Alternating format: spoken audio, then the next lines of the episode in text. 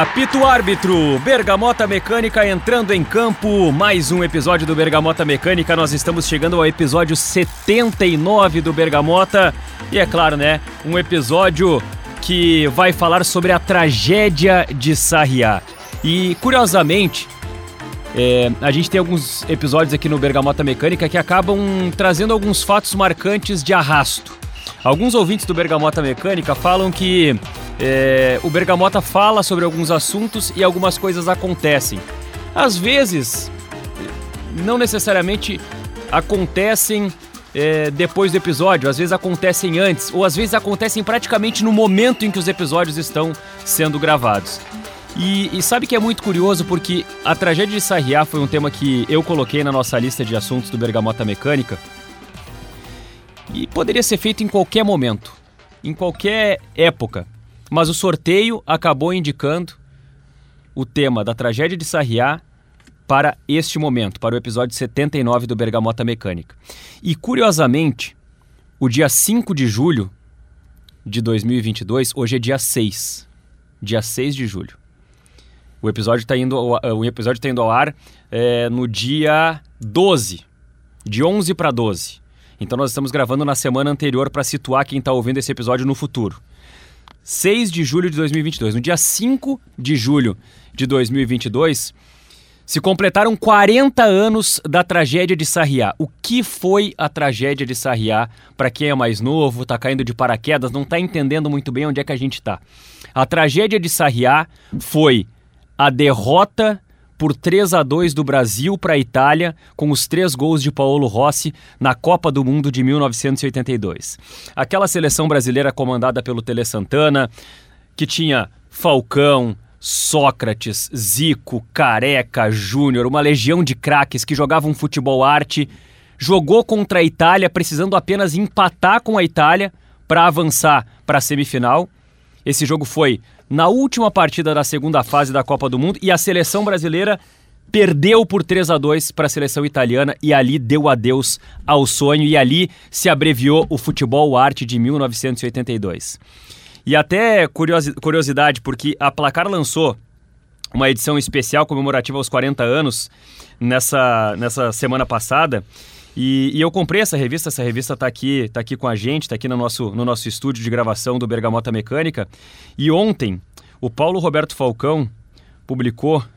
É, Paulo Roberto Tá olhando no WhatsApp a tô, mensagem tô, do Falcão? Não, tô olhando no. Eu tô olhando no, no Instagram do Falcão. Falcão é teu bruxo, né? Foi, Falcão é foi é produtor bruxo. do Falcão. Aliás, essa camiseta que eu tô usando aqui, que é uma camiseta retrô de 1982, é uma camiseta que tem o número 15, que foi o número usado pelo Falcão na Copa. Eu mandei uma foto dessa camiseta pro Falcão e falei, cara, quero que tu autografe essa camiseta. Ele disse, com certeza, meu produtor. Então, quando eu encontrar o Falcão a próxima vez, ele vai autografar essa camiseta para mim aqui. Mas a, o post do Falcão diz assim: há 40 anos ocorreu a derrota para a Itália na Copa de 82. Um dos meus grandes orgulhos como atleta é ter feito parte desta seleção.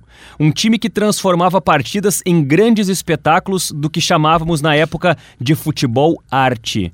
Um elenco que dedicou suor e suas lágrimas a honrar a camisa que vestia e que encantou milhões de torcedores.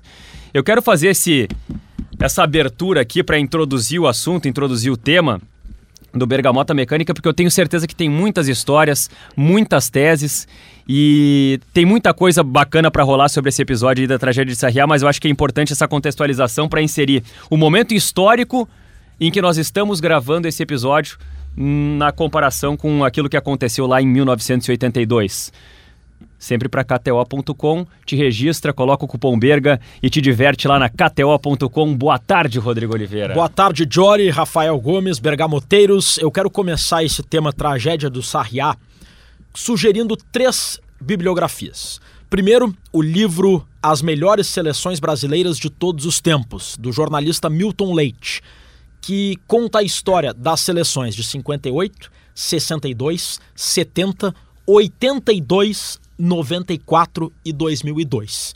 Esse livro eu acho que dá a dimensão do que foi a seleção de 82, porque é a única seleção dessas relatada no livro que não ganhou nada. Ele contou toda a história das seleções que ganharam as cinco Copas do Brasil e mais a de 82, que entrou para a história encantando o mundo, mesmo não levantando taça. Inclusive na capa tem os capitães das cinco seleções é, levantando troféu e o Zico não levantando troféu nenhum, porque o Brasil não ganhou aquela Copa. E inclusive esse livro do Milton Leite, ele é de uma série de outros livros que tem as cinco melhores seleção, seleções e depois tem os dez maiores camisas 9, os dez maiores camisas 10, os dez maiores goleiros, os dez maiores zagueiros, e aí é cada um de um autor diferente. Acho que é o PVC, o... Não, não, me lembro quem são os outros autores. Eu lembro que cada jornalista é, é convidado, sequência. mas é dessa mesma série de livros. O outro livro que eu vou indicar também é da mesma série. As melhores seleções estrangeiras de todos os tempos. E quem é o autor? Mauro Betti. É, eu lembro que é uma editora que ela convida jornalistas esportivos do Brasil inteiro. também tenho. Para apanhar quatro ou um cinco. recorte. Cara, é, essa edição, essa edição do, de livros que é muito bem lembrado pelo Rodrigo Oliveira, tu vê, eu tenho dois desses livros e eu não li para o episódio de hoje porque ela é uma enciclopédia, uhum. muito mais do que um material. Não é um material que vai te contar uma história curiosa, não é um material que vai te contar algo que tu não sabe. Mas, é um cara, documento. É um documento para tu ter e para tu aprender. Ó, tu não sabe quem foi o Cruyff lá nas maiores seleções estrangeiras, ele te ensina quem é o uhum. Cruyff em pouquíssimos parágrafos. Tu não faz a menor ideia de que foi a Copa de 70, a seleção de 70, a seleção de 82. Esse livro que o Rodrigo Oliveira indicou, em pouquíssimos capítulos, ele vai trazer a história mastigadinha, resumida e com uma linguagem atualizada. Excelente indicação. Dá as... a terceira dica que está faltando uma coisa importante no episódio de hoje. Só quero apresentar as seleções estrangeiras de todos os tempos. O detalhe é que são sete e duas não ganharam nada. E eu sei quais eu são as duas. Eu sei quais são as duas falamos no Bergamota dessas duas, né? Exatamente. Hungria de 54 e a Holanda de 74. E tem também a Inglaterra de 66, a Alemanha de 74, a Itália de 82, sobre a qual vamos falar bastante hoje, uhum. a Argentina de 86 e a França de 1998. E a outra sugestão, vou vender meu peixe, é o meu trabalho de conclusão na Faculdade Opa! de Jornalismo da URGS. Olha aí que foi publicado em 2011/2, quando eu me formei. O título, o pessoal pode botar no Google que Oliveira vai ter Oliveira 2000 e 2011. Oliveira hum. 2011. Isso. Oliveira, boa tarde 2012. Tipo isso, tipo é. isso. É Copa, Rádio e Copa do Mundo através das décadas. Uma comparação entre as coberturas da Rádio Guaíba das Copas de 1982 e 2010 eu fiz uma comparação entre as coberturas e para fazer essa comparação eu fiz uma pesquisa muito ampla das duas Copas e também das duas coberturas. A de 2010 foi fácil porque eu estava nela. Foi a minha primeira Copa do Mundo, o melhor momento da minha vida, com 21 anos na África do Sul, ao lado de. Cheio do leite. E em 1982, para fazer o trabalho, Rafael, eu entrevistei alguns jornalistas icônicos da história do rádio, como o saudoso Edgar Schmidt, meu querido amigo que hoje mora no céu. É muita saudade que a gente tem do Edgar Schmidt, mas João Carlos Belmonte e Laerte de Franceschi. E quero dizer para vocês que lendo esses dois livros, relembrando meu trabalho de conclusão e lendo outras bibliografias, eu acho que é muito simples de explicar por que a seleção de 82 perdeu para a Itália. Então tu segura essa deixa, segura esse gancho, porque eu preciso da piada do Rafael Gomes. O episódio de hoje tá, ele tá, ele, ele tá tão empolgante para mim que o episódio já começou entrando é, no assunto, tu começou cara. todo errado, não ia nem contar, porque agora ela vai ficar muito fora de contexto a piada que eu separei. Não tem hoje. problema, cara. Não tem problema. Não tem problema. Não nós queremos que... palavrão, nós queremos que... nós queremos quebrar a lógica, quebrar então, o tá. raciocínio tá. do ouvinte. Então tá. Um, um padre estava no confessionário, tá, recebendo os seus os frequentadores da paróquia, né? E cada um que chegava lá ele dava a penitência. Então chegou o primeiro e disse: Seu padre, eu pequei, eu roubei a galinha do meu vizinho. E o padre: Ó, oh, meu filho, três Ave Marias e dois Pai Nossos estás perdoado. Aí chegou o segundo frequentador e disse: uh, Padre, padre, eu traí a minha esposa. Ó, oh, meu filho, isso é pecado, cobiçar a mulher alheia. Por favor, dez Pais Nosso e vinte Ave Marias. E aí foi indo, cada pessoa chegava lá, uhum. problemas comuns do dia a dia, uh, pecados, e o padre ia vendo. E aí o padre estava ali, a fileira imensa, uma hora o padre precisou ir no banheiro. Aí o padre precisou ir no banheiro e, e catou um coroinha no meio do caminho assim. Ô, oh, vem cá, vem cá. Fica aqui. E tá aqui a lista de penitência, entregou um, o cartel ali da lista de penitência, a cartilha, uhum. entregou na mão do Corinho. Ó, oh, Cara, é os, os, mesmos pecados de sempre. Eles vão dizer as mesmas coisas. Tu diz aqui a penitência, Ave Maria, Pai Nosso. Se for muito pesado, dá um creio em Deus Pai e tá tudo certo. e aí o Coroinha foi lá, engrossou a voz ali e começou a dar as penitências, né? Ah, ó, dois Pai Nosso e três. E foi indo, foi indo. Aí lá pelas tantas, chegou. Chegou um. Chegou um moço e disse: Padre, eu pequei. Uhum. E aí o Coroinha imitando o padre: É mesmo o que você fez? Padre, eu dei o meu rabo. Uhum. E aí ficou esse clima assim legal. E aí o Coroinha começou a pesquisar ali. Pá, dá o rabo, dá o rabo. Não tem nada aqui, não tem nada. E agora? Aí ele pegou e perguntou para um outro Coroinha. Ô, vem cá, vem cá, vem cá, rapidinho. O que, que o Padre Celso dá para quem dá o rabo? Ele, não, pra ti eu não sei, mas pra mim um refri e uma Coca-Cola. um pastel e uma Coca-Cola. Que barbaridade. bárbaro. Nós vamos presos depois desse Não episódio tem problema aqui. nenhum. Quem vai Pode ter, vir. Quem vai ter que rezar Ave Maria e Pai Nosso é o Rafael É. Gomes agora. Não, pode me chamar na minha rede social, não tem problema Rafa- nenhum. Arroba Gomes Rafael e mais do que isso. Arroba Diori V, eu tô lá respondendo Eu, eu vou te, pessoas. eu vou te dar mais uma dica, tá, Rafael? Ah. Depois desse episódio, tu faz um favor pra mim. Ah. Reza 10 Pai Nosso e 10 Ave Maria, tá bom? Não, falando sério, é que eu acabei de sair do Pretinho Básico e tava um convidado muito especial, que é um humorista muito bom, que é o Vitor Sarro. Ah. E ele contou essa piada, eu falei, bah, eu preciso contar essa, eu vou tirar os guri muito da zona de conforto deles falando uns palavrão. Então, se for no ar na Rádio Atlântida, no Pretinho Básico, não é o Bergamoto que a gente vai se incomodar. Ah, sem dúvida, sem dúvida. Mas é isso, seguimos com o nosso episódio aqui. Mas falando sério, deixa eu falar um pouquinho da Copa de 82 do Fala, meu jeito. fala, né? fala. O Rodrigo é um cara mais sério, o Jory é um cara meio termo eu, sou, eu costumo ser um cara mais Eu não sou descontraído. nem sério, nem, Tu nem diria não sério. que a química do Bergamota é esse casamento de estilos? Eu sou o elo. descontraído, eu mais sério e o Jory um meio termo. Exatamente, por isso que o Jory dois aqui. apresenta. E eu digo mais, eu, eu, eu vou expor um combinado nosso agora para os nossos ouvintes. Hum. Nós três somos o Bergamota. Se um dia um de nós sair da empresa ou não quiser mais fazer o podcast, o podcast acabou. Acabou o Bergamota. Tô é dizendo agora. O É podcast aí. só tem graça, o Bergamota só tem graça porque somos nós três. Concordo. Não é verdade? Verdade. Eu gosto dessa química, eu me sinto bem com vocês dois, tá? Eu também, me sinto Então deixa casa. eu dizer o seguinte, porque quando chega a Copa de 82, a primeira coisa que eu penso, eu, cara, eu fui quase uma década repórter esportivo, jornalista esportivo, e eu ouço falar 72 histórias dessa Copa. A gente tem colegas que viveram essa Copa, que estiveram cobrindo a seleção, que são amigos, como o Diório foi produtor do Falcão, tem uma proximidade. O que, que eu posso trazer de diferente? Eu comecei a tentar pesquisar coisas diferentes e eu achei um podcast que se chama EC. Esse, Vocês já ouviram esse podcast? Nunca ouvi falar, cara. Esse podcast, agora a minha geração, que é ali a, a nossa geração, que é a geração videogame, que a gente brincou no episódio passado com o Sim. Douglas de Moliner, vai lembrar desse rapaz que se chama Daniel Peixoto. Vocês sabem quem é o Daniel Peixoto? Eu não. E se Não. eu falar pra vocês do alfinete do pânico? Claro. Vocês lembram do alfinete Ah, do eu pânico? sei qual é o episódio. Se- Não, tá, agora eu entendi. Agora eu entendi o podcast que tu tá falando. É quando tu falou EC, eu pensei E na. se? eu- não, pensei assim, ó. E e C. Não, Não. e se? O e se, eu, eu sei, eu sei que, que podcast é esse. Então tá, eu vou explicar pra quem tá nos ouvindo. Esse podcast ele é o seguinte. Por exemplo, assim, ó, e se o pênalti do Baggio não tivesse ido pra Exatamente. fora? E se eu não sei o quê? E se a bola do fulano tivesse entrado? É um podcast esportivo onde ele faz previ... ele faz futurologias se coisas do futebol tivessem acontecido que não É, aconteceram. ele, ele pega coisas do passado e e se o Brasil não tivesse levado 7 a 1 Aham. E aí tem um episódio que é e se a seleção de 82 tivesse sido campeã da Copa do Mundo? Porque é, é muito massa esse exercício, cara. É muito massa esse exercício. Vem, vem, com, vem porque, com ele, porque tá? A gente, porque a gente fez, um, a gente fez um- um- uma coisa parecida, Rafael. Quando, te- teve um episódio lá atrás de, de futebol e guerras que eu trouxe o. E se os nazistas o tivessem episódio a do, Segunda do- Guerra, do o The episódio do Flash. É, e, e que, que, que fala sobre justamente isso, né? Como seria o mundo se os nazistas tivessem vencido a Segunda Guerra Mundial. Cara, é um podcast curtinho, os episódios têm em torno de 5, 10 minutos, não mais do que isso, onde ele faz uma previsão, de acordo com ele, que é um fã de futebol, é um cara que ficou famoso no Brasil inteiro falando de futebol, né? Que ele, ele era um corintiano fanático, estava sempre na, na, na torcida fiel do Corinthians, de touca, de óculos escuros, era um cara muito caricato, muito engraçado. E ele tem esse podcast e eu, eu achei muito legal o raciocínio dele. Presta atenção, Rodrigo Oliveira e Diori no raciocínio dele. E se o Brasil tivesse ganho o jogo da Itália?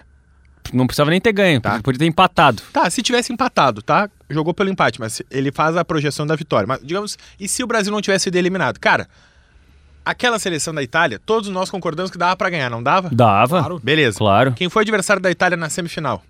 Nas- Polônia. A Polônia, isso aí. O Brasil ganharia da Polônia É, numa semifinal. perfeito. Ou seja, o Brasil iria pra uma final de Copa do Mundo. E aí o Brasil iria pra uma final de Copa do Mundo em 82 enfrentar a Alemanha Ocidental, que Isso. naquele momento também não era a melhor das Alemanhas e que poderia tam- também ser facilmente superada pelo Brasil. Então não seria um desastre, não é uma futurologia Não, não, impossível pensar no Brasil campeão Cara, naquela Copa de é- 82. É, é bem, é bem tranquilo de imaginar Tá. que aquele jogo entre Brasil e Itália, de certa forma, foi uma final antecipada da Copa. Porque, segundo ele, que é jornalista também e, e acompanha o raciocínio de outros jornalistas esportivos, vocês. Cara, ele- quando ele começou a falar, começou a me abrir uma, um- uma janela. Uma luz. uma luz na minha cabeça, assim, eu fiquei ali, cara, porque o que que acontece? Seleção de 82 perde. E aí, muito se falava, o próprio Zico uma vez deu uma entrevista dizendo que o futebol arte morreu com a seleção de 82. Por quê? Uhum. Porque acreditou-se a partir de então que precisava se privilegiar a defesa. E as seleções que subsequentes brasileiras, elas tinham muito, principalmente a figura do volante. O volante mais defensivo, porque a seleção de 82 foi muito faceira. A seleção de 82 jogava muito pra frente e se expôs atrás. O Batista que faltou para muitas pessoas na seleção de 82. O, o Maradona eliminou o Brasil da Copa de 82. Muitos acreditam nessa tese. Porque no jogo anterior a Brasil e Itália, 3 a 1 pro Brasil contra a da Argentina. por 3 a 1 e o Maradona dá-lhe uma entrada violenta no Batista que lesiona o Batista. E o Batista estaria sendo preparado pelo Tele Santana para jogar contra a Itália, para deixar o time mais protegido atrás. Isso não aconteceu. Apesar do que eu contesto um pouco essa tese de que E, e- o Brasil e tu sabe que o Maradona errou o chute, né? ele queria pegar o Zico, né? Não, Falcão. Ah, o Falcão. Ele deu uma, ele deu uma entrevista, é, ele deu uma entrevista em 2007 para a FIFA, dizendo que errou o jogador, que ele queria dar o pontapé no Falcão e deu o pontapé no Batista. Olha que coisa de louco isso aí. Não, Eu- calma. Aí olha só o raciocínio do alfinete, do Ah. Daniel Peixoto no podcast IC. Porque se o Brasil tivesse sido campeão em 82, a seleção de 86 ela não ia ter tantas mudanças comparadas com a de 82. Porque a de 82, quando aquele time perdeu, eh, entendeu-se que foi o fim de uma geração. Vários craques não voltaram para 86 e a seleção de 86 já era bem modificada. Para a seleção de 90, depois nem se compara. Claro. Aí ele brinca. Cara, Zico, Sócrates, todos esses caras, eles continuariam sendo convocados. O Brasil continuaria fomentando camisas 10 e jogadores do meio pra frente com um mais afinco, porque viu que dava certo. Então ia investir mais em categoria de base, podia caras mais criativos surgirem. Essa é a tese número um. A tese número dois é o Brasil ia chegar na Copa de 86 na Argentina como atual campeão da Copa do Mundo. Ele falou, cara, México. pro México, perdão. Se a seleção de 86 chegasse como atual campeã para enfrentar a Argentina ou quem viesse, o Maradona não ia ter uma Copa do Mundo. E a seleção de 90 não ia ter Mauro Silva, não ia ter Dunga, ia ter um futebol mais bonito. Aí ele para. Mas talvez a gente não fosse campeão em 94. Bem provável Verdade. que não. E aí Bem ele encerra, não. e aí ele pega e para. O que, que seria melhor? A seleção campeã de 82 ou a seleção que a gente teve campeão em 94? Porque os perfis são completamente diferentes. E uma só surgiu porque a outra perdeu. E se a outra tivesse ganho? Será que a gente. Aí, É. aí- mas ele brinca. Mas eu trocava uma Copa pela outra só pra não dar uma Copa pro Maradona. Agora, um dos legados da Copa de 82 foi o advento do pragmatismo no futebol. Não só para a seleção Exatamente, brasileira, mas para o futebol como um todo. Porque, tudo bem, 86 ainda tinha a Argentina com muita qualidade, puxada pelo Maradona, mas depois, 90 foi provavelmente a Copa do Mundo mais feia, 90 e 94, a Copa do- as Copas do Mundo mais táticas e menos técnicas, com o Brasil assumindo esse pragmatismo naquele time do Parreira. Agora eu contesto um pouco essa tese de que o Brasil perdeu para a Itália por ser muito faceiro, muito ofensivo. Porque se a gente analisar os três gols, não foram gols por conta da fragilidade defensiva do Brasil, por um contra-ataque em que a defesa estava mal organizada. Foram dois gols de bola aérea e um gol numa falha do Toninho Cereza em que ele dá um passe atravessado na zaga e entrega a bola no pé do Paulo Rossi. Isso não foi por ser um time faceiro. Foi porque não estava bem treinado na bola aérea e porque, na minha opinião, um pouco pela soberba de que era um time que podia tocar a bola o tempo todo, acabou o Toninho Cerezo falhando. E um outro ponto é que quando o jogo estava 2 a 2 o Tele Santana, que não tinha o Batista machucado, ele coloca o Paulo Isidoro na vaga do Serginho Chulapa, adiantando o Sócrates, para reforçar o meio-campo. Ou seja, o Brasil não estava tão aberto assim. O gol do terceiro gol do Paulo Rossi, estavam todos os jogadores de linha na área. Eu acho que o Brasil perdeu por outros motivos. E como eu dizia, Jory, é simples de explicar por que o Brasil perdeu para a Itália. O futebol, na minha avaliação, ele é dividido em quatro aspectos, quatro áreas: a parte técnica, a parte física, a parte tática e a parte emocional. Sem nenhum um peso maior de um atributo para outro em termos de importância. O Brasil era melhor que a Itália na parte técnica, só. Na parte física, a Itália era melhor. Na parte tática, a Itália estava melhor. E na parte emocional, a Itália, a Itália estava melhor. Por exemplo, o Brasil enfrentou e foi surpreendido com algumas inovações táticas da Itália. Pela primeira vez, o Brasil jogou contra um time que marcava homem a homem. Não era comum até então. A Itália fazia isso. O Gentili, que tinha anulado o Maradona, anulou o Zico. A Itália ganhou de 2 a 1 da Argentina e o Brasil ganhou de 3 a 1 da Argentina. E aí, para situar essa segunda fase, né, teve o jogo Brasil e Itália. O Chiré atuava como líbero da Itália, uma posição que também era nova para aquela época. E na parte física, no livro do Mauro Betting, As Melhores Seleções Estrangeiras de Todos os Tempos, tem depoimento sobre isso do Gentili e do Dino Zoff. O Gentili disse que a Itália fez um regime de treinamento físico intenso, insano. E que a Itália foi mal na primeira fase, empatou os três jogos, classificou com as calças na mão, porque o time ainda estava. O, o, treino físico ainda não tinha surtido efeito. Não tinha encaixado. Quando chegou no jogo contra o Brasil, a Itália estava voando. E o Dino Zoff disse que a Itália era mais rápida do que o Brasil, tinha mais velocidade. O Brasil era muito técnico, mas era um time mais lento. E por fim, na parte emocional, eu quero reproduzir o depoimento do eterno repórter João Carlos Belmonte, que concedeu uma entrevista a mim no meu trabalho de conclusão, que eu citei há pouco, 2011/2 sobre as Copas de 2010 e 1982, pois ele relata uma briga, um desentendimento que ele teve com o técnico Tele Santana pouco antes do jogo Brasil-Itália, por conta da por ter mencionado a possibilidade de o Brasil se classificar com um empate. Vamos ouvir. Esse jogo, esse jogo do Brasil contra a Itália na véspera deu uma uma, uma discussão amigável entre o Tele Santana e eu, que na, na véspera teve uma coletiva. E eu, uma das perguntas que eu fiz na, na coletiva foi no sentido de que o empate servia para o Brasil, como de fato servia. Né? E o Tele disse que não, que, aquela, se aquela seleção não foi feita para empatar, aquela seleção foi feita para ganhar todas as partidas. Ele disse, não, mas quem sabe, um jogo eliminatório, papapá. Deu uma, discussão, o Tele até ficou chateado, porque... mas é, aí nós fomos eliminados. Aí sim, na eliminação do Brasil em 82 foi mais. Foi um pouco mais difícil, os jogadores saíram muito tristes, né, todos em fila. Aí foi, foi difícil de fazer a cobertura. O fato de o Tele Santana ter brigado com o repórter, porque ele mencionou a possibilidade de o Brasil empatar, se classificar com empate, mostra, na minha opinião, um pouco da soberba daquela seleção, que achava que ganharia o natural. Eu não, sei, eu não sei se eu definiria como soberba, tá, Rodrigo? Eu acho que eu definiria, e até quando a gente fez um episódio é, é, recente, eu, eu, eu, até acho que foi no episódio sobre, sobre o Cruyff, é, se eu não estou enganado. É, e aí a gente cita ali o, o, o Tele Santana, não foi episódio sobre o Cruyff? Tá, Bom, eu, não, eu, não, eu não, não, me lembro qual foi o episódio, mas só, só, só para não perder o fio da meada, Rafael. É, tem um momento ali em que fica muito claro que o Tele, ele era um cara apegado ao extremo a um conceito de jogo, a um conceito de futebol, a uma filosofia de, de, de futebol. E ele acreditava muito naquilo ali. Ele não se importava se ele ia perder ou ganhar ele se importava em estar apegado a uma filosofia de jogo. E a filosofia dele era jogar bonito, jogar para frente e jogar para ganhar.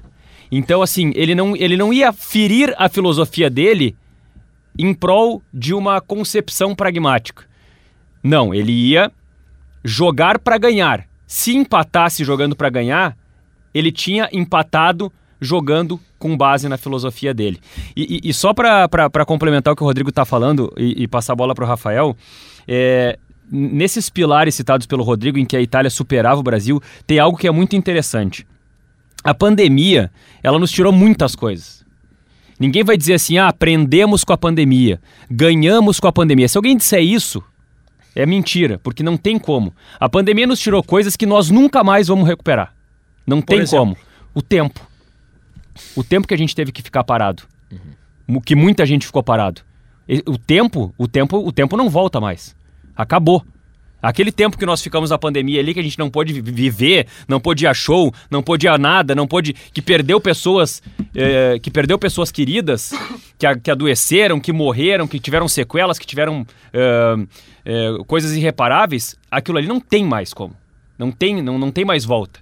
Só que ao mesmo tempo, a pandemia ah, nos, nos, nos colocou uma situação que a gente jamais teria tido a oportunidade se não fosse a pandemia. Que é, falando futebolisticamente, a possibilidade de rever alguns jogos do passado na íntegra, transmitidos na televisão, que a gente não assistiria se não fosse a pandemia. Era sobre isso que eu ia falar. E aí a gente chega em 82. Durante a pandemia, a- o Sport TV estava transmitindo a Copa de 82, retransmitindo e narrando novamente os jogos de 82. E o jogo Brasil e Itália foi transmitido novamente. A gente entrevistou no Show dos Esportes, programa da Rádio Gaúcha, o Fernando Carvalho sobre a Copa de 82, sobre a seleção do Falcão e sobre a derrota do Brasil para a Um Itália. parêntese rápido, Jori. O ex-presidente do Inter, Fernando Carvalho, ele é um estudioso do futebol, Uhum. ele dá cursos hoje de dirigente, de executivo, e ele é um grande pesquisador dessa área, das releituras táticas. Ele, eu até não sei se é sobre isso que ele fala, mas ele costuma muito comparar os esquemas táticos de hoje em dia com esquemas táticos do passado. Ele aponta semelhanças entre, por exemplo, a Copa, o Brasil da Copa de 70 com o 4-2-3-1 que os times usam hoje em dia, ou o 4-1-4-1, por exemplo, do Inter dos anos 70 com um esquema usado hoje em dia. Ele gosta de fazer essas ana- analogias. E, e sabe qual foi a pergunta que eu fiz pro Fernando Carvalho? Foi a seguinte pergunta. Pô, Fernando Carvalho, eu tava vendo esse jogo Brasil e Itália e pensando uma coisa. Eu nunca tinha visto esse jogo.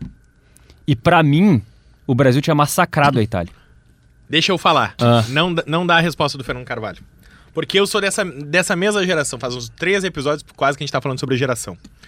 E eu escuto essa expressão tragédia de Sarriá desde o dia que eu comecei a ouvir sobre futebol. Exatamente. Desde o dia que eu assisti Copa do Mundo, que eu vi a Copa de 2002 e fui muito feliz e quero muito que essa geração que está chegando agora veja uma seleção brasileira campeã do mundo, porque é um sentimento inexplicável viver um título de Copa do Mundo. E eu escuto a tragédia de Sarriá, eu escuto a seleção de 82 a minha vida inteira. E cara, eu pra mim, eu tinha essa seleção como 10 Harry Potter em campo. 10 mágicos, Uhum. magos, feiticeiros. Como a melhor seleção de todos os Só tempos. por essa referência nós já entendemos a tua geração aí. É, exatamente. Eu fiz de propósito, eu fiz de propósito. 10 Cara- Harry Potter em campo. É. Cara, Pega pra essa mim, essa, essa seleção era o. Fazendo a paralelo com o nosso último episódio, era o Ultimate Team ali do videogame. Era a Master Liga. Era Isso. O, era o time dos times. Era o Star ali. o- Isso é o que sempre me venderam. E que, cara, olhando os nomes separadamente, é inacreditável a geração de craques que a gente tinha em 1982. E é a mesma coisa, veio a pandemia. Quando anunciaram Brasil e Itália na íntegra, eu falei, eu preciso ver esse jogo. Cara, esse é o jogo sobre histórias que eu escuto durante a minha infância e Uhum. adolescência e a fase adulta que eu entrevisto pessoas até hoje sobre a seleção de, 90, de 82. Eu preciso ver esse jogo. E eu, nesse dia, separei uma cerveja, fiz uma pipoca, umas guloseimas e sentei pra assistir o jogo. E eu não vi essa tragédia. A tragédia foi outra coisa. A tragédia é uma coisa muito maior. É muito a mais ampla. É muito mais um desperdício de geração, um desperdício de qualidade tática, de tu ver caras juntos que provavelmente ah, a gente nunca mais vai ver tantos jogadores bons juntos, ou que talvez a gente tenha visto ali no quadrado mágico da seleção brasileira, que hoje a geração jovem olha os quatro jogadores melhores do mundo ali que a gente tinha na época junto e diz: Ah, essa seleção deve ter sido incrível de ver jogar. E a gente viu o quadrado mágico e viu que não foi nada incrível. Uhum. Não, era um Ronaldo acima do peso, um Adriano Imperador que tinha muitos altos e baixos na seleção, o Kaká que era o mais estável, mas na seleção nunca foi tão genial quanto no Milan, e por incrível que pareça, quem fazia mais e que queria um quinteto era o Robinho. O Robinho botava a camisa da seleção brasileira quando entrava no segundo tempo, naquela época do quadrado mágico, ele fazia chover. Todo mundo queria o Robinho titular naquele time. E ele jogava mais que o Ronaldo e o Adriano naquela época, inclu- inclusive na época do Quadrado Mágico.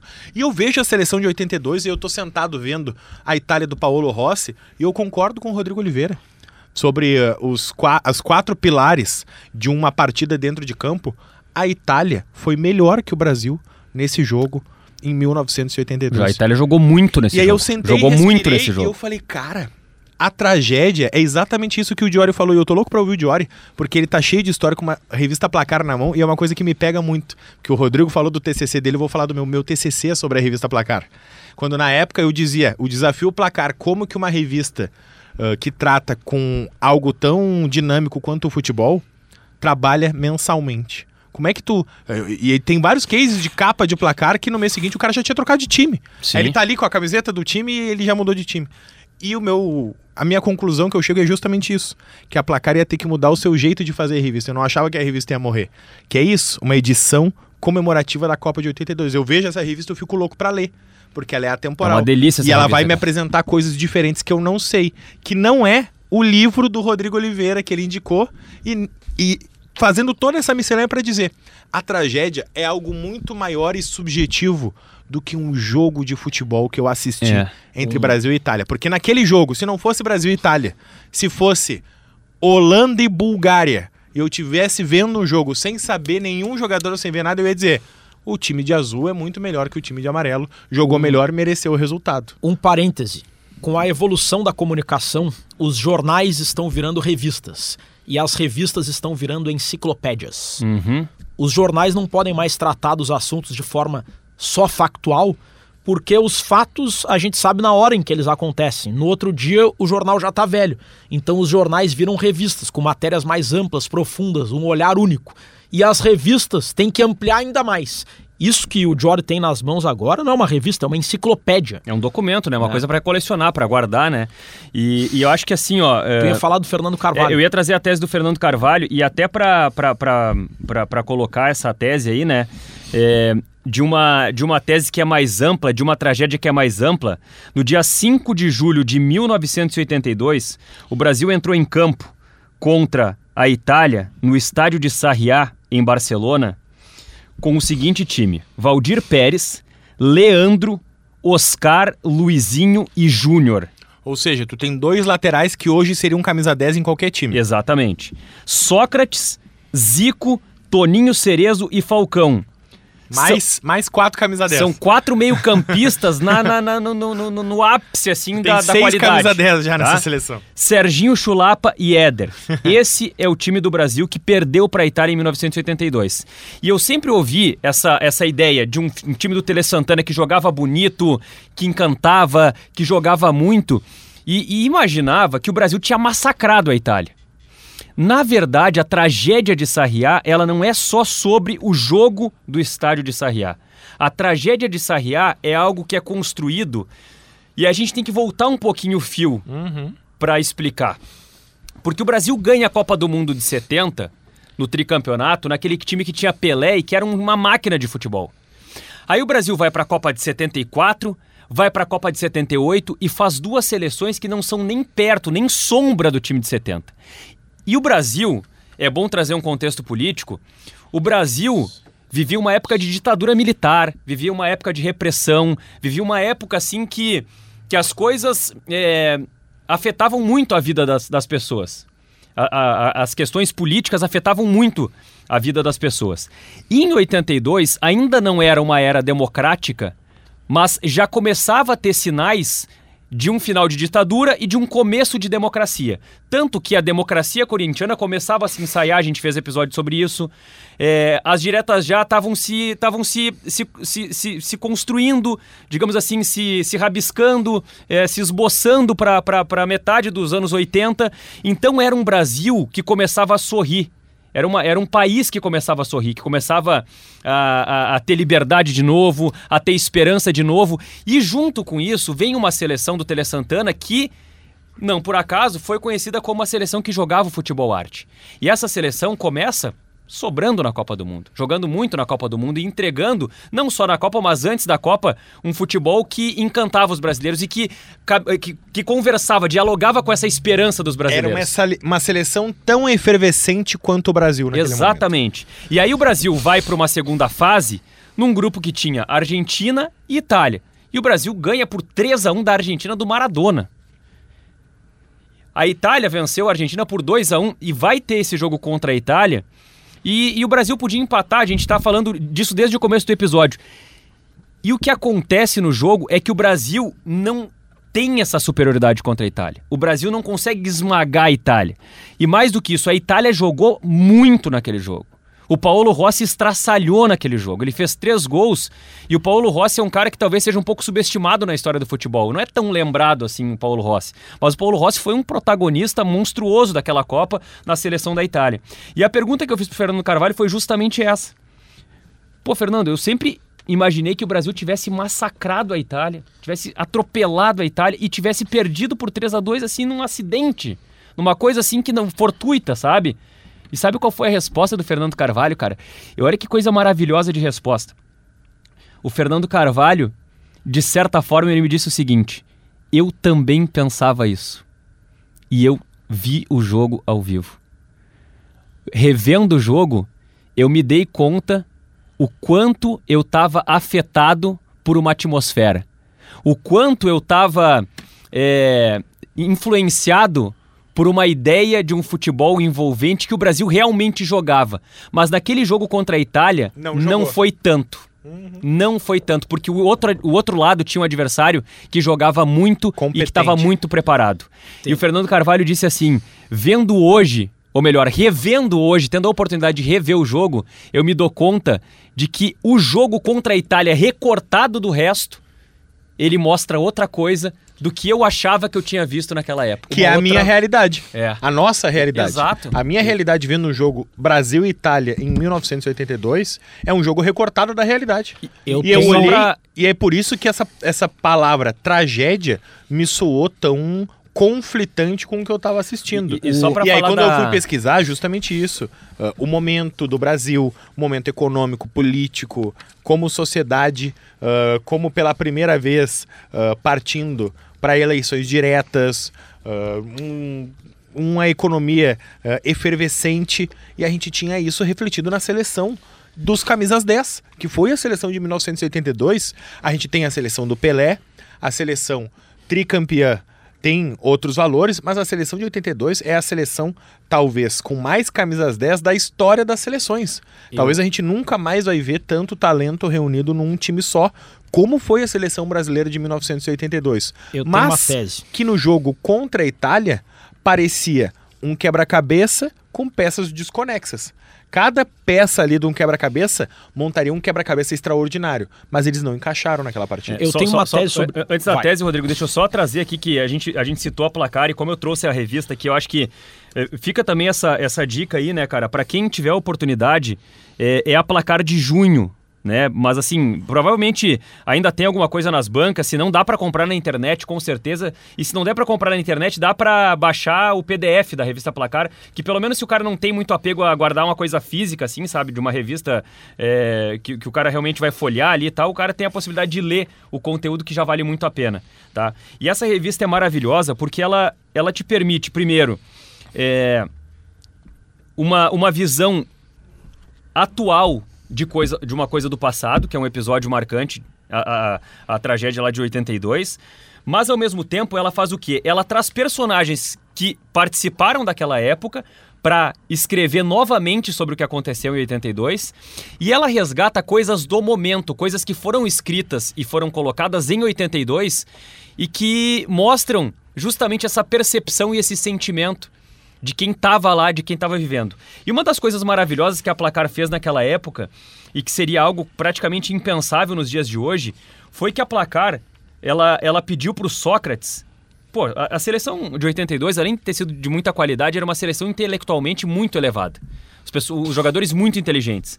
E a, e a seleção, a Placar pediu para o Sócrates para que ele fizesse um diário da Copa do Mundo.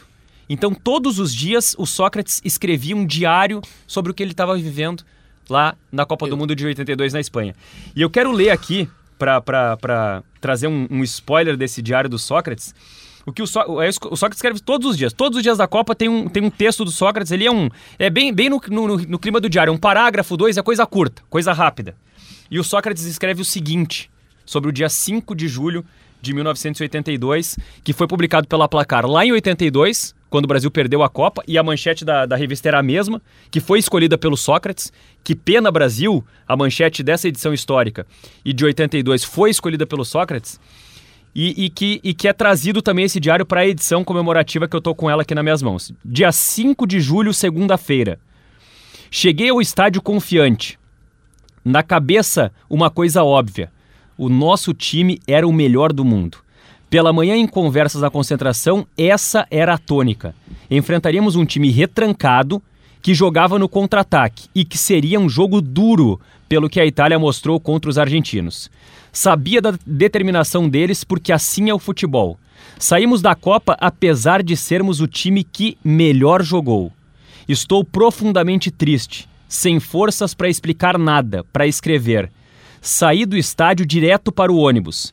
Vi o Fagner no corredor, dei um abraço nele, fiquei comovido e entrei no ônibus. Agora, nesta última página do meu diário de Copa, deixo apenas dois momentos que vivo: a, frustra a frustração intensa talvez a maior da minha vida, por não conquistar o título que eu, no íntimo, alimentava tanto, e também a frustração de ter mais uma semana de trabalho neste diário que eu queria que terminasse com a seguinte frase: Obrigado, torcida, somos campeões. Essa essa a minha tese tem a ver com isso que o Jory falou, do Diário Fagner, do Sócrates. Raimundo Fagner. Exatamente. Cantor, uhum. um dos ícones da MPB, torcedor do Fluminense e mais do que tudo, um aficionado por futebol, que acompanhou a seleção de 82, era amigo dos jogadores, frequentavam as mesmas festas, estavam nos mesmos lugares, e o Raimundo Fagner, em 1982, estava no vestiário da seleção brasileira. Quer ver a maravilha aqui, Rodrigo? É, só mais, um, só mais um, um, um parênteses da revista Placar aqui. Em 82 tinha um personagem do Jô Soares que era o Zé da Galera, que ele tinha um bordão que era bota ponta tele. Ele ficava no orelhão ali e ficava, bota a ponta, tele, bota, bota ponta, tele. Tem até uma, uma, uma entrevista do Tino Marcos com o Renato Portaluppi, que o, o, o Renato ele conversa por telefone com o Zé da Galera e eles fazem uma edição. Maravilhoso. É maravilhoso, maravilhoso. E a Placar chama o Jô para escrever um texto sobre a Copa de 82 nessa edição aqui. Nossa. Então, cara, é um negócio maravilhoso essa edição. Essa revista claro? Eu já li, já li. A minha tese tem a ver com esse diário do Sócrates. E o que eu vou dizer não é uma crítica aos jornalistas daquela época e também não é uma crítica à geração atual. É uma constatação do quanto a relação de uma equipe com a imprensa que cobre interfere na forma como a imprensa vai contar essa história. O Sócrates escreveu um diário para placar. Nessa época, Jório, o Sócrates não escrevia no bloco de notas do celular e mandava no WhatsApp ou no e-mail. Não, ele escrevia à mão. Era na caneta. E entregava na mão do Juca Kfouri, uhum. pro Juca Kfouri mandar alguém datilografar e colocar na revista. Tinha uma relação entre o Juca Kfouri e o Sócrates, entre os colegas da Placar e o Sócrates. No meu trabalho de conclusão, entrevistei o João Carlos Belmonte, lendário repórter da história do Rádio Gaúcho, de passagens brilhantes pelas rádios Guaíba e Gaúcho e Bandeirantes também. O Belmonte ele conta o seguinte: que na preparação do Brasil, que foi na praia do Guincho em Portugal, a seleção brasileira fretou um hotel só para ela. E a Rádio Guaíba, onde o Belmonte trabalhava na época, fretou uma pousada para Guaíba. Então tinha uma pousada na frente do hotel do Brasil que era só da Rádio Guaíba. E a Guaíba contratou uma linha 24 horas telefônica de satélite. A Guaíba podia transmitir 24 horas por dia, mas evidentemente que não ficava no ar 24 horas por dia. E os jogadores, sabendo disso, eles volta e meia atravessavam a rua na hora de folga para pedir emprestada a linha telefônica da Guaíba para ligar para a família. Então imagina, o Belmonte estava lá trabalhando, editando as sonoras, preparando o boletim, aí toca ali o interfone da portaria, é o Zico. Zico, Júnior e Falcão.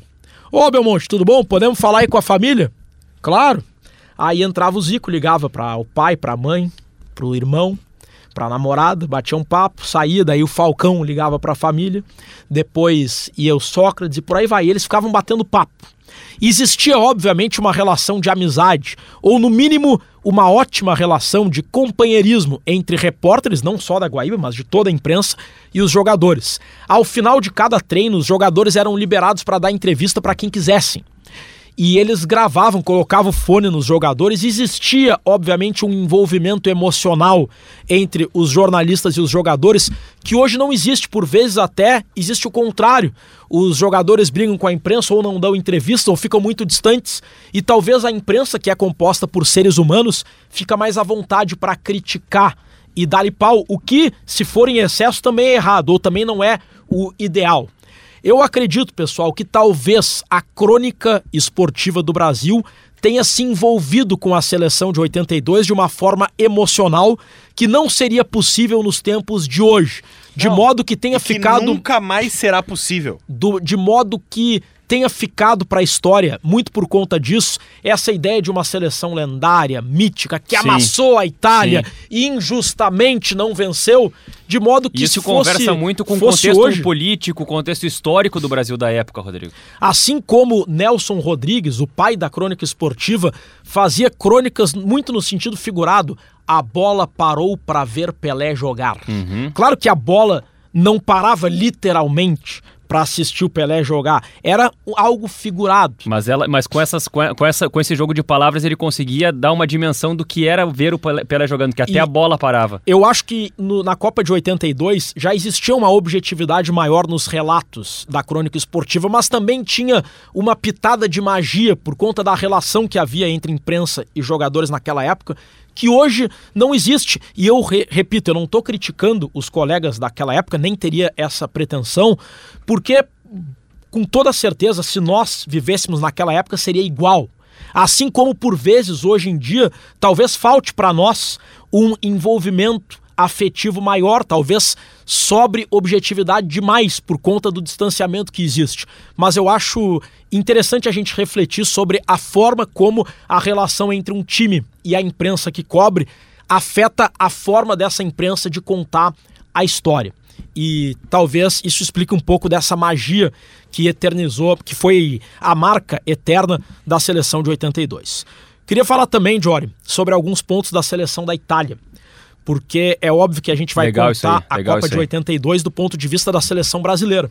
Mas quem ganhou foi a Itália. Isso. E a Itália teve méritos. Eu citei aqui a parte física e o João Saldanha, eterno João Saldanha, já fizemos um episódio sobre ele, disse que, na opinião dele, o Brasil não estava bem preparado fisicamente. O Brasil estava cansando no final dos jogos e a Itália estava mais rápida e com mais fôlego. A Itália tinha inovações táticas, falei do líbero, Chiré, da marcação homem a homem. Aliás, um parênteses, Rodrigo. eh, se eu não tô enganado, dois personagens da Itália faleceram dessa seleção de 82, o Chireia E o, Paulo, Rossi. Isso. Até não, até não sabia que eram os únicos. É, mas- se, eu- se se eu não tô enganado, são os únicos que faleceram. O, a Itália tinha um ponteiro direito chamado São Bruno os únicos em 2022, quando estamos gravando esse episódio Claro. do Bergamota Mecânica, né? Tomara que Tomara quando o pessoal estiver ouvindo, sigam, Sigam os outros os vivos. únicos, né? Vida longa aí aos Exatamente. campeões de Não vão ser 82. pra sempre, né? O ponta. Não, claro que não. Nem nós somos sempre. é vai ser pra sempre. sempre, né? O, Nem o Bergamota é pra É, a sempre. gente pode não estar vivo quando Ah. você ouvir esse podcast. a Itália. Olha aí que agora, agora você tá vendo. E, e aí, se eu morrer essa semana, Para, meu. esse áudio, cara, Vai a merda. vai rodar várias e várias vezes. Não, para, meu, para. Vai, vai pro E inferno. aí vai ser a tragédia do Bergamota. Para, para, Não, para, não, não, para, para para, aí. para, para, para, para, para, para. Agora sim tem que rezar uma Ave Maria e um Pai Nosso. Vai rezar, vai rezar o creio agora, o... O- a Itália tinha um ponta direita chamado Bruno Conte, que foi definido por Pelé. Tá, tava faltando né, a menção É. ao Pelé. O Bruno Conte foi definido por Pelé após o jogo como o melhor jogador do mundo. E ele tinha uma peculiaridade, o Bruno Conte. O, o Bruno Conte, ele era o primeiro ponteiro direito que era canhoto. Naquela época, todos os times jogavam com ponta, só que o ponta direito era destro, o ponta esquerdo era canhoto Pra ir no fundo. iam pra linha de fundo para cruzar pro centroavante. O Bruno Conte, como ele era canhoto jogando na direita, ele puxava pro meio, algo que não era comum naquela época. E outras peculiaridades da Itália. A Itália, ela estava seis jogos sem vencer até a primeira vitória na Copa de 82. Depois da Copa de 82, a Itália só voltou a ganhar um jogo um ano depois da Copa. A Itália vinha de uma Eurocopa em 1980 na Itália, em que a Itália foi muito mal jogando em casa. Sendo que também ocorreu dois anos antes da Copa um escândalo de manipulação de resultados que envolveu inclusive o Paulo Rossi. Paulo Rossi foi suspenso por se envolver nesse escândalo e acabou tendo a suspensão abreviada para jogar a Copa, mas ele estava em desgraça. Ele estava com a imagem chamuscada por conta disso e conseguiu limpar a imagem dele da melhor forma possível. A Itália empatou três- os três jogos da primeira fase e mesmo assim se classificou. Elementos que só tornam mais linda essa história, mas ainda assim era um grande time de futebol. E que é o exemplo, Roberto Baggio jogou muito mais do que o Paulo Rossi. E o Roberto Baggio é tido como um perna de pau para os brasileiros. E o Paolo Rossi, por causa da tragédia de Sarriá, é tido como um craque de bola. Por quê? Porque a Copa do Mundo eterniza craques, eterniza momentos, eterniza seleções, eterniza equipes, estilos, etc. Uma Copa do Mundo, e é por isso que é tão bom estar tá nesse momento vivendo 2022, que a gente está a meses da Copa do Mundo do Catar, porque a Copa do Mundo ela é um ponto de referência, de mudança e muitas vezes de história para o futebol. O futebol muda a partir das Copas do Mundo. Inclusive em termos de inovações táticas. Claro. Lembram na Copa de 2006, por exemplo, foi eternizado o esquema 4-2-3-1. Uhum. O Brasil joga no 3-5-2 na Copa de 2002 e em 2006, quase todas as seleções jogam no 4-2-3-1 e esse esquema é eternizado no futebol mundial a partir daí. E se a gente acompanhar os esquemas táticos no futebol brasileiro, a gente pode ver inclusive que esses esquemas surgem um pouquinho antes na Copa do Mundo anterior. Então a Copa de 2022 é interessante. É, eu, eu passei a, a prestar atenção nisso faz muito pouco tempo. Mas uma Copa do Mundo ela dita tendências táticas uhum. que elas são repetidas na sequência pelos times. O tic-tac do Guardiola, que a gente tanto fala aqui que talvez tenha sido a última grande revolução que a gente viveu no futebol, né? Ela se chama Pep Guardiola. Ela tem como cereja no bolo a Espanha campeã do mundo em 2010. A partir do futebol espanhol campeão com um toque de bola envolvente, para e pensa agora, de bate pronto. Quem foi o técnico campeão em 2010 com a seleção da Espanha? Vicente Del Bosque. Exatamente. Só que as pessoas lembram do Guardiola. É o Guardiola era o técnico do Barcelona. Ninguém dá o mérito para o Vicente Del Bosque pelo título. Muito pelo contrário. Se fala que a seleção da Espanha é campeã graças a base do Barcelona de Xavi e Iniesta. Se falava que... que, a seleção, a seleção do, da Espanha era o Barcelona sem o Messi. Exatamente. Praticamente, né? Claro que tinha uns caras do Real Madrid, então, outros caras ali É por isso que equipes, é tão né? legal a gente pesquisar, a falar e principalmente viver uma Copa do Mundo. É. Porque a Copa do Mundo, pra gente que é bergamota mecânica na veia, ela muda o nosso jeito de ver futebol e ela muda patamares de jogadores. Assim como eu falei Paulo Rossi e Baggio. Sim. É, mas sabe que essa relação Paulo Rossi e Baggio é interessante. Eu entendo o que tu quer dizer com essa relação, mas assim, eu até acho que o Paulo Rossi é um cara um pouco subestimado. Porque, assim, Pode se tu, ser. se tu pensar assim, ó, quando a gente fala em grande, grandes figuras da história do futebol, cara, pode parar qualquer pessoa. É, o Paulo Rossi não vai ser colocado como, uma, como, um, como um cara lendário. E, e aí aqui eu quero trazer uma dica de, de documentário que tem disponível no, no, no Prime Video, que é Coração de Campeões. É, Paulo Rossi, Coração de Campeões. É um documentário sobre o Paulo Rossi. E para dar uma ideia do tamanho do Paulo Rossi, o, a gente citou o Maradona, o Rodrigo citou o Pelé, mas esse é um documentário que tem depoimento do Maradona, não podia faltar, porque ele enfrentou o Paulo Rossi na Copa de 82. E tem depoimento do Pelé sobre o Paulo Rossi. Tem depoimento do Zico, tem depoimento de um monte de gente importante. Mas isso é para dar uma ideia do tamanho do Paulo Rossi. Né, a importância dele para essa conquista da Itália lá em 1982. Existe uma tese, eu quero, quero provar, eu quero provar não, eu quero colocar em debate essa tese com vocês dois. Rodrigo Oliveira, quem é o melhor jogador brasileiro de todos os tempos? Pelé. E o segundo melhor? Difícil. Diório Vasconcelos, Ronaldo, quem é o melhor jogador Ronaldo, brasileiro de todos Ronaldo. os tempos? Pelé. E o segundo melhor? Ah, cara, eu não, eu não, eu não saberia dizer o segundo melhor. Por que que todos, oh, todas as pessoas com mais de 40, 50 anos que viram o Zico jogar não titubeiam jogar em dizer Zico.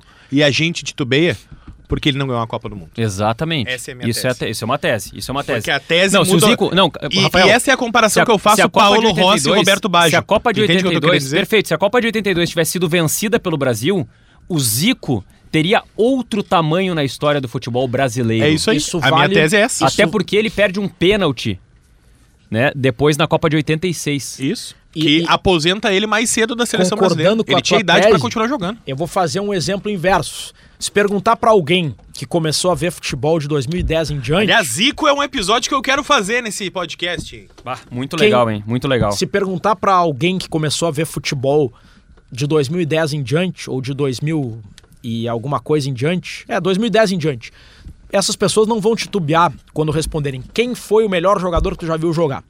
Messi ou Cristiano Ronaldo? Não vai ter outra resposta. Agora, eu tenho muita dificuldade de dizer isso porque eu, não, eu, eu me sinto, inclusive, cometendo uma heresia dizendo que o Messi e o Cristiano Ronaldo foram melhores que o Ronaldo Nazário.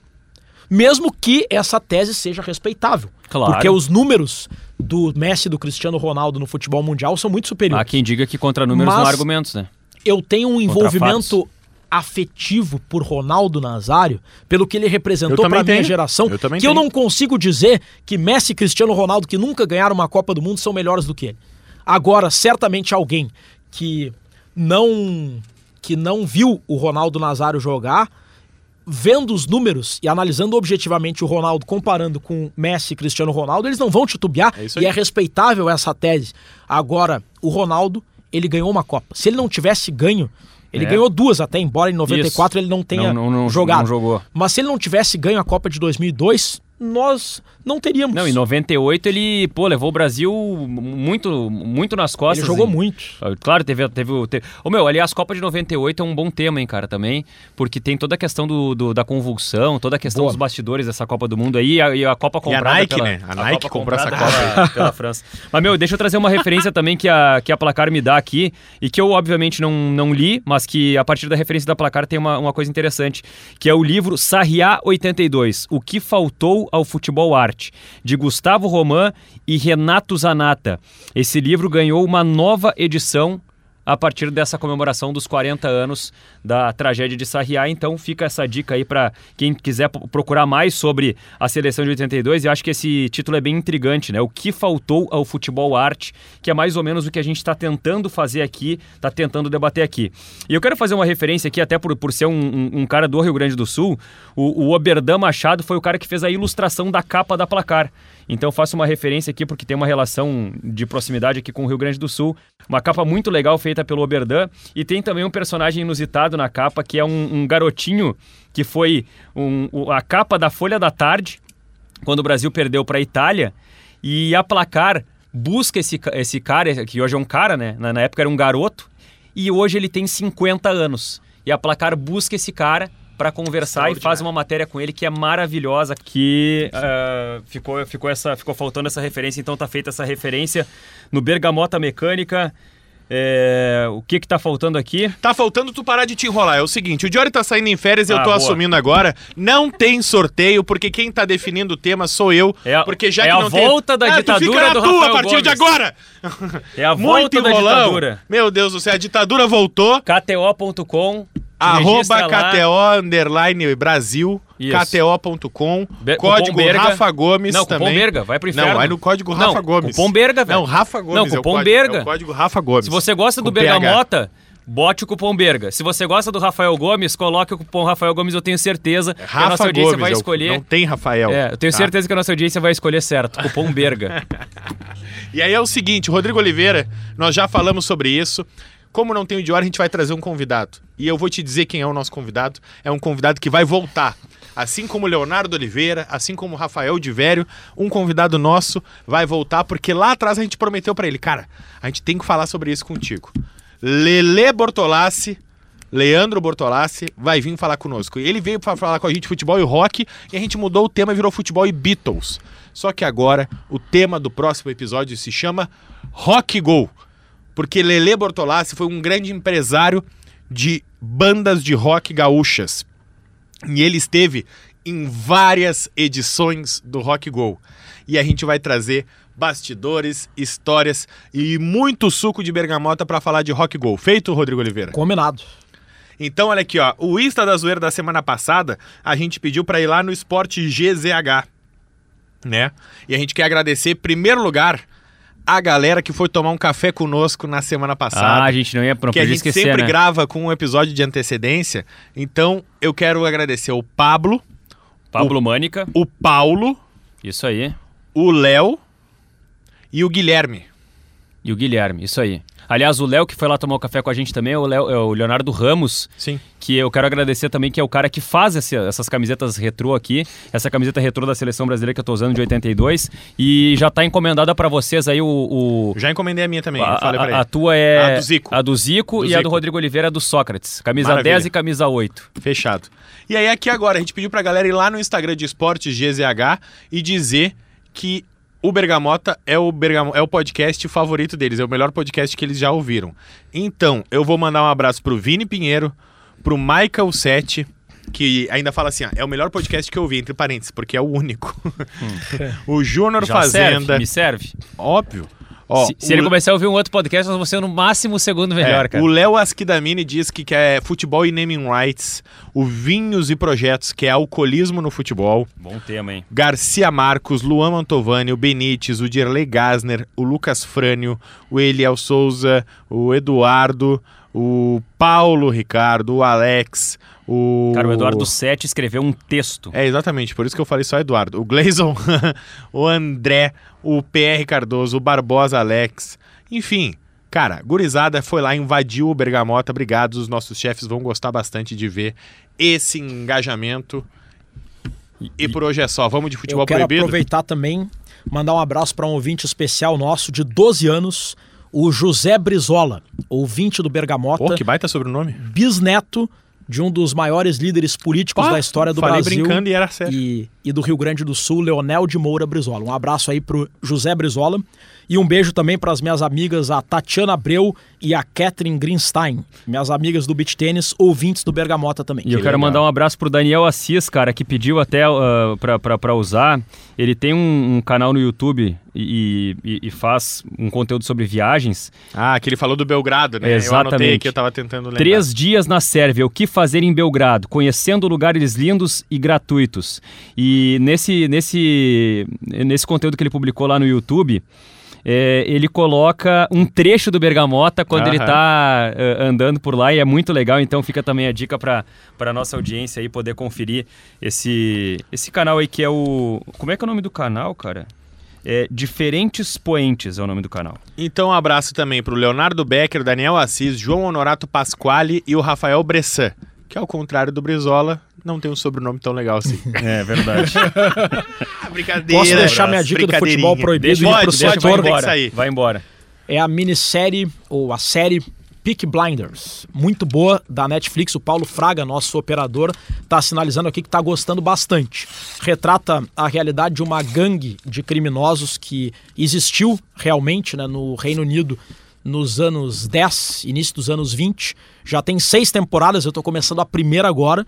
Cada vez que passam os episódios, eu gosto mais e o pessoal vem, vem mandando mensagem dizendo que tá encantado, empolgado, que é viciante. É. E eu tô cada vez me Eu, viciando t- mais. eu já, já tentei várias vezes começar a ver essa série, o problema é que os episódios são muito longos, É, então é eu uma, uma longo. saga, assim, é uma hora por episódio. Vale a pena. É, vale a pena, mas o cara tem que estar focado pra dizer assim, cara, eu vou pegar essa, essa parada aqui e vamos, vamos ter paciência também, né? Porque não é aquela série pra tu es- esfarelar ela em pouco tempo, né? É uma série de, de, de fôlego.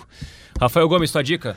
A minha dica é para quem mora em Porto Alegre, região metropolitana. Aliás, no quadro ainda com nomes, um parceiro nosso, que eu mandei no grupo agora, eu vou- vai ter que ser no próximo episódio, porque agora eu esqueci. Nós temos já uma outra padaria, tem uma padaria que quer nos receber. Lembra que a gente Opa. brincou? Se você tem uma padaria que quer receber o Bergamota, então o próximo a gente já sabe que tem que ser num sábado, que a galera reclamou muito porque a gente fez num horário comercial para testar. E tem que ser na padaria do nosso ouvinte, que agora eu tô procurando e eu não acho o nome, mas tá tudo bem. Eu vou encontrar depois outro dia, não tem galho. Eu quero indicar um pub em Porto Alegre que eu fui, cara, e eu pirei, tá? Que é o Arcadia Pub. É, é isso? É isso. Arca Arcadia Gaming Pub.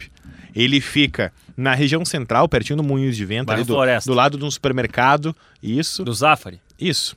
E aí, cara, são dois andares que tem todos os fliperamas, videogames e jogos de tabuleiro que tu pode imaginar. Eu, eu cheguei lá por volta das Cara, já, já, já é suficiente. sete e meia da Se noite. o cara é desse ramo, ele já tá Cara, louco pra ir. Então a gente sai de um episódio de futebol e videogame. Eu fui lá, eu joguei Super Mario, eu joguei Donkey Kong, Que maravilha. eu joguei Need for Speed, joguei jogos de tabuleiro, jogos de interação, tem um jogo de dança, joguei ah, o Pac-Man, joguei pinball, ah, Mortal Kombat. Cara, eu ficava mudando de um videogame pro outro, assim. Parecia. Parecia a criança num, num lugar de videogame, assim, eu fiquei realizado. Que lugar legal. Arcadia Gaming Pub. Vá nesse lugar e se divirta. Hoje eu vou contrariar Tudo grátis. É só tu entrar. Hoje eu vou contrariar ah, a regra do futebol proibido, que é dar Pra falar dicas que não possam ser de futebol, por uma boa causa. Que é o seguinte: a dica é o podcast Resenha das Gurias, da Valéria Possamay e da Carol Costa. O Carol Costa. Carol Carol Freitas. Freitas, desculpa, Carol Tá Costa. ouvindo bem o podcast. Não, não, a- a- a- é, que tem, é que tem a Carol. Co- Vai, vai, vai sabe pra aquele lugar? O- é que a Carol Costa é a nossa nova colega da noite aqui da Rádio Gaúcha. Eu confundi, são, são duas Caróis que nós temos aqui na nossa equipe. A Valéria Possamay e a Carol Freitas. E, cara, vai, pra, vai, vai pro inferno, tu que- quebrou meu raciocínio, era pra ser um negócio legal e tu fudeu com a minha, com a minha tese aqui, meu. Então ouve lá o podcast Resenha das Gurias e eu tô de férias. Até a próxima. Tchau. Lá no Pretinho Básico tem um personagem que fala assim, ó. Se ficar expulso é pior. É. Não, mas falando sério aqui, tá? A Resenha das Gurias é, um, é uma dica do futebol proibido, porque é um podcast pra falar de futebol feminino. Então acho que tem tudo a ver com o nosso futebol proibido. Ouve lá o podcast das gurias, a Carol Freitas, a Carolina Freitas e a Valéria Possamaia. A Carol Freitas é sim a nossa colega do esporte e a Carol Costa é a nossa colega do jornalismo geral. entendeu! Vai pra...